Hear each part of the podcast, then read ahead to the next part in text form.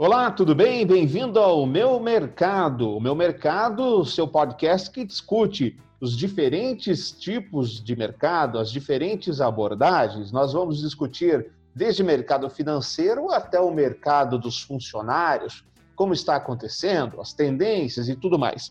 E hoje eu recebo o Marcelo Budola, da MSB Nexus, ele que é professor de marketing, especialista em marketing, mestre em administração.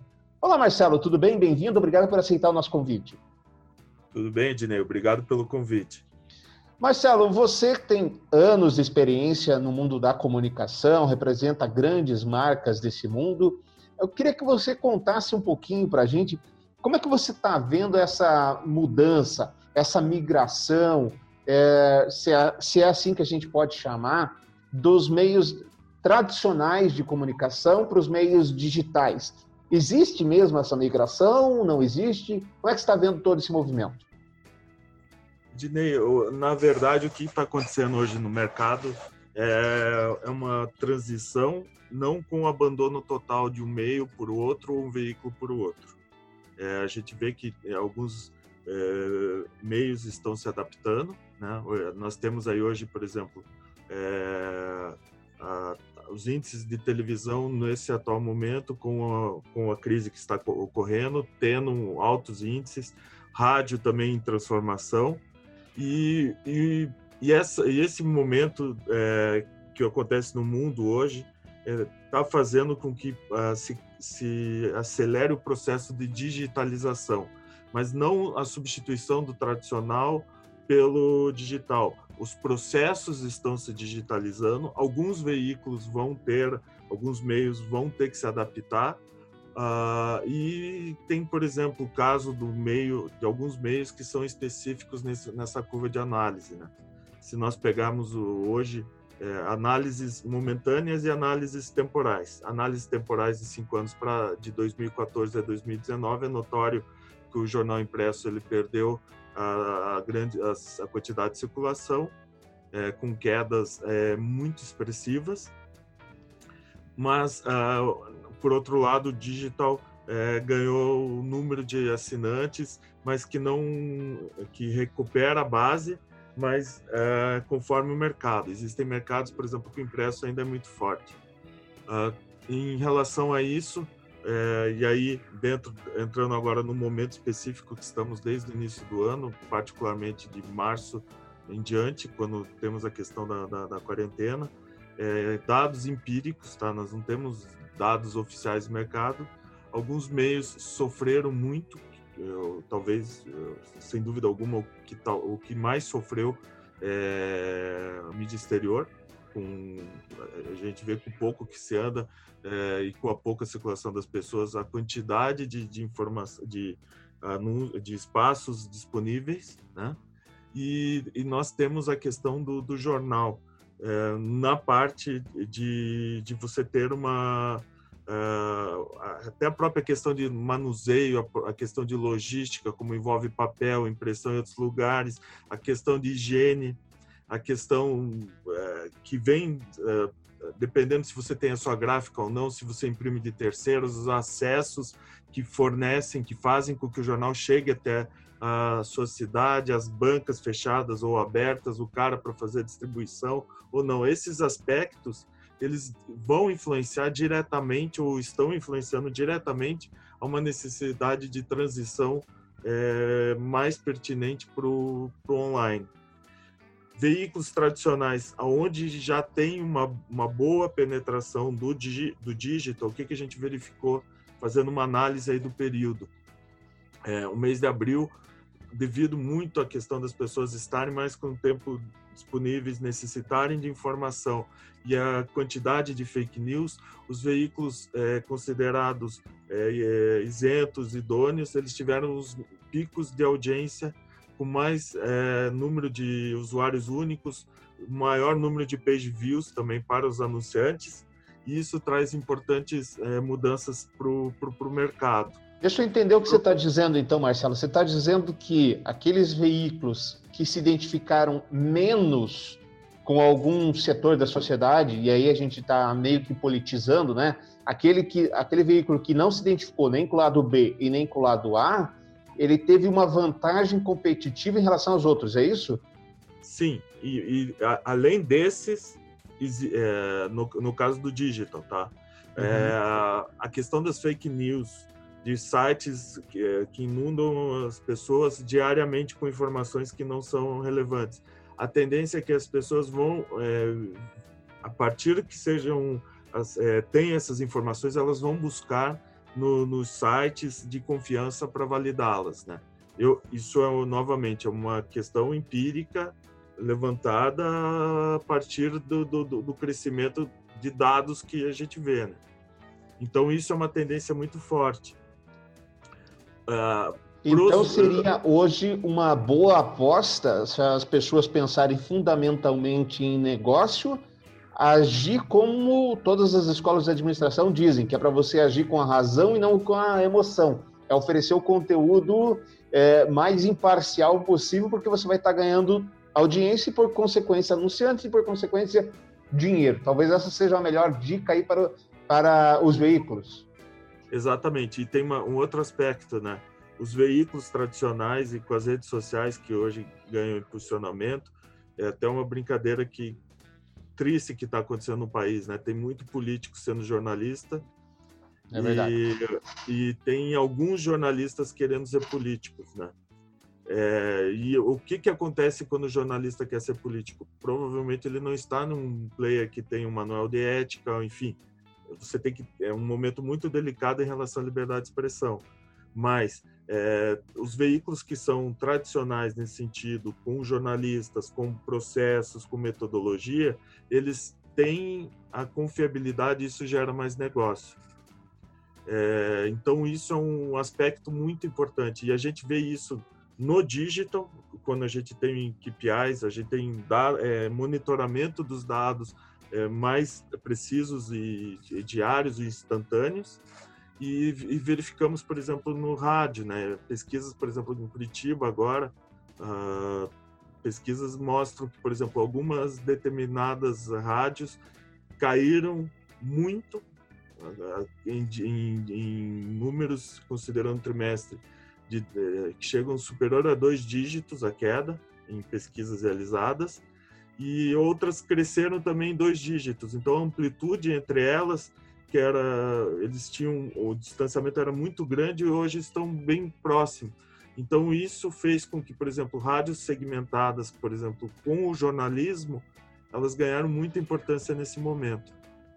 Entendi. Marcelo, entrando um pouquinho, você falou rapidamente sobre jornais do interior e dos profissionais de comunicação que eu conheço, talvez você seja um dos que mais conhece a realidade dos jornais do interior. Os jornais do interior vinham sofrendo. Você já deu a pitada aí sobre a queda do papel, você deu a pitada de que alguns veículos permanecem relevantes, mas outros não.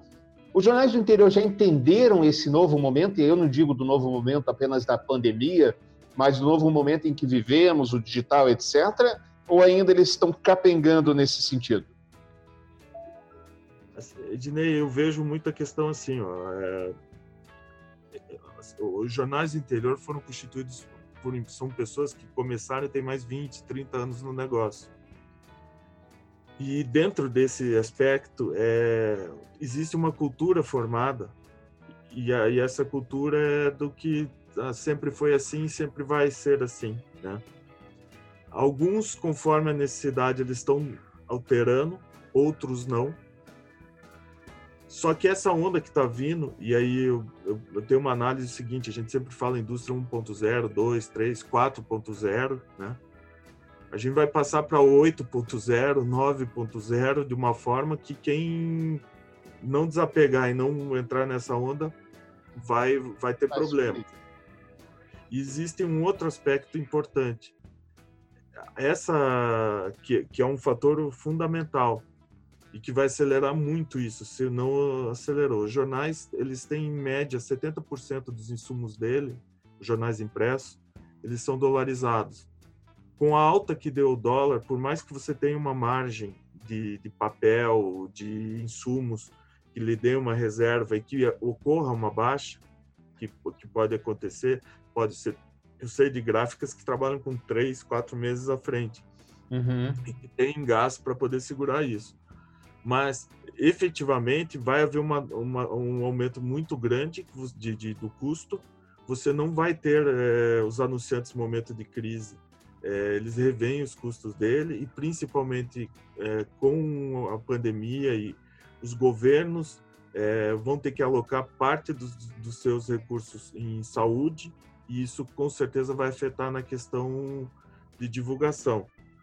Pode haver casos particulares de necessidade de utilidade pública que se gere informação local, mas a mídia de varejo que circulava, independente da grana política, essa sim vai ter um grande impacto.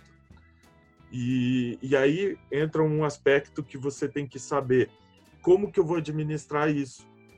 Porque o teu custo, se você já tem um custo, uma estrutura determinada, chega uma hora que você não pode mais, não vai ter mais recursos para poder segurar uma estrutura que não lhe rende aquilo que espera. E aí entra um aspecto que é fundamental. Os veículos tradicionais do interior, a questão da migração da grana que eles envolvem do impresso para o digital, é comprovado, é notório que você nos mercados mais avançados você não consegue fazer a mesma migração de valor, seja no valor de assinatura, no preço de acesso ao conteúdo, e seja no valor da publicidade vendida. Ou seja, você vai entra menos dinheiro e a tua rentabilidade cai, e aí coloca em xeque as operações. Até porque os jornais do interior, para quem conhece, eles são muito submetidos à política. Seja no poder público constituído, que sempre dá aquela, entre aspas, força para os jornais, seja para a oposição, que também comanda os jornais. Isso é muito comum. E quando você vai para o interior, me corrija, Marcelo, se eu estiver errado, você tem lá o patrocínio do material de construção da esquina. O material de construção da esquina paga um valor X, para ver o seu anúncio estampado no papel que sai com a periodicidade Y. Quando você fala assim, olha, não vou mais ter papel, vou ficar só no online, ele acha que você não tem mais nenhum custo. Então, ele não vê sentido em continuar pagando o valor que ele pagava para migrar para o digital, ainda que ele tenha maiores vantagens. É mais ou menos assim, né? Sim, e tem uma outra questão. É a questão dos veículos saberem vender o digital, né? Quando você fala isso, normalmente você está colocando métricas na venda, para não usar termos inglesados, né? O que ocorre? Você vai colocar métrica, o cara, qual o sentido que se antes eu tinha 1.000 exemplares, eu vou ter 2.000 impressões, usuários únicos, ou que vai me gerar não sei quanto, 6.000 impressões. Uhum. Isso não faz sentido para o cara, porque é a cultura dele, e aí é um trabalho do mercado catequizar esse cliente. E tem um aspecto importante. Diante do avanço de tecnologia, existe uma coisa que os jornais, ou eu falo jornais, e também existem portais que surgiram não vindos do impresso, mas que falam com uma comunidade específica, que são jornais menores do interior. Por exemplo, em uma cidade que tenha lá 50, 60 mil habitantes, se você for fazer... qual que é o principal canal da cidade? Você provavelmente não vai ter uma televisão, você não vai ter local, você não vai ter... você vai ter a rádio. Só que, voltando ao conceito, o que me trata a imagem? O que faz as pessoas visualizarem o produto? Acaba sendo jornal ou sendo via digital. Então... nesse aspecto, os veículos têm que se preparar para saber vender. E, além disso, não é somente vender o seu anúncio, mas também ter sua estrutura de custo adaptada para esse novo momento. E aí é uma questão que todos falam de disruptura ou de mudança de forma de se comunicar. Mas até quando eu sei que é válido eu estar com o meu modelo impresso e até quando eu vou para o digital e como que eu vou vender. Essa transição é fundamental e é isso que os veículos precisam entender para poder sobreviver, né? Não acredito que os canais, eles, como comunicação local, eles ganham muita relevância. Toda ameaça tem uma oportunidade. A ameaça seria o primeiro momento, você acabar com o papel, mas é uma baita oportunidade, porque além do papel você vai poder atingir, ou não, no caso, se não for necessário acabar com o papel, você vai atingir o seu público cativo e vai atingir também mais pessoas. Tudo isso é um ciclo, só que as pessoas estão acostumadas, é mais ou menos um time de futebol, né? O jogador foi contratado por determinado time. Não significa que ele foi contratado para jogar de zagueiro ou de centroavante, ele é contratado do time. É mais ou menos o que a gente vive no momento. Ah, eu tenho o jornal e o jornal é impresso na cabeça de alguns. Não, o que eu vendo é conteúdo, não é essa miopia de vender o papel, né? Esse desapego, ele é muito complexo e esse fator ganhou um potencial de aceleração muito grande agora com o Covid. Você falou, acho que realmente tudo nessa questão, as pessoas, principalmente os gestores, acabam não vendo um todo, uma integração com redes sociais, a questão das lives que aumentaram muito a relevância. Nós temos alguns bons exemplos no Brasil que podem servir de case e, por que não, né, os próprios veículos criarem os seus próprios cases? Porque hoje quando você une o conteúdo com rede social, com o seu website, etc., você é rádio, você é TV, você é jornal, é tudo junto, tá tudo na mesma. Agora, Marcelo, já encaminhando para o final, vamos falar um pouco de mídia programática. Mídia programática pode entrar como aí uma, entre aspas, tábua de salvação destes veículos que estão fazendo essa migração ou que já têm a sua presença digital consolidada. Fala um pouquinho para a gente o que é a mídia programática e como é que ela se aplica para esses veículos. Certo. A mídia programática, ela enfoca a partir do perfil do consumidor e do rastreamento desse consumidor. Cada um, você pode estar acessando um site, eu posso estar acessando o mesmo site e com o conteúdo que está sendo colocado para você ser totalmente diferente para o meu, a partir do teu perfil. E isso significa, por exemplo, o quê? Um determinado público onde o cara é homem, da classe social AB, 25 anos mais e gosta tem poder aquisitivo para comprar um carro... um carro top.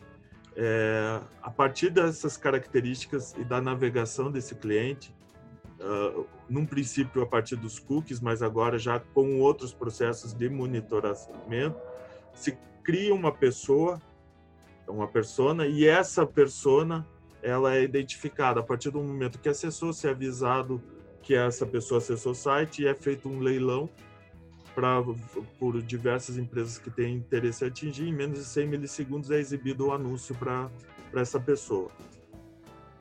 Em relação aos veículos menores, e aí uma questão de experiência com o tempo e com... Assim, eu tive mais de 100 veículos que eu testei nesse período em relação à mídia programática. Tá? Existem alguns aspectos que são questionáveis para o público, para os jornais menores. Quais que são esses aspectos? Como os leilões eles são feitos por valores os valores que são baseados, o publisher ou o veículo vai ganhar em cima da quantidade que ele vende. E, por exemplo, veículos que têm um baixo inventário, ou seja, um baixo número de pessoas que acessam e que geram espaço para ser disponibilizado para comercialização, eles vão ter valores menores com esses leilões. Então, um exemplo, pela nossa experiência do que a gente tem verificado, existem alguns patamares. Veículos com menos de 1 milhão de impressões mês, o retorno que eles têm em programática é um valor muito baixo.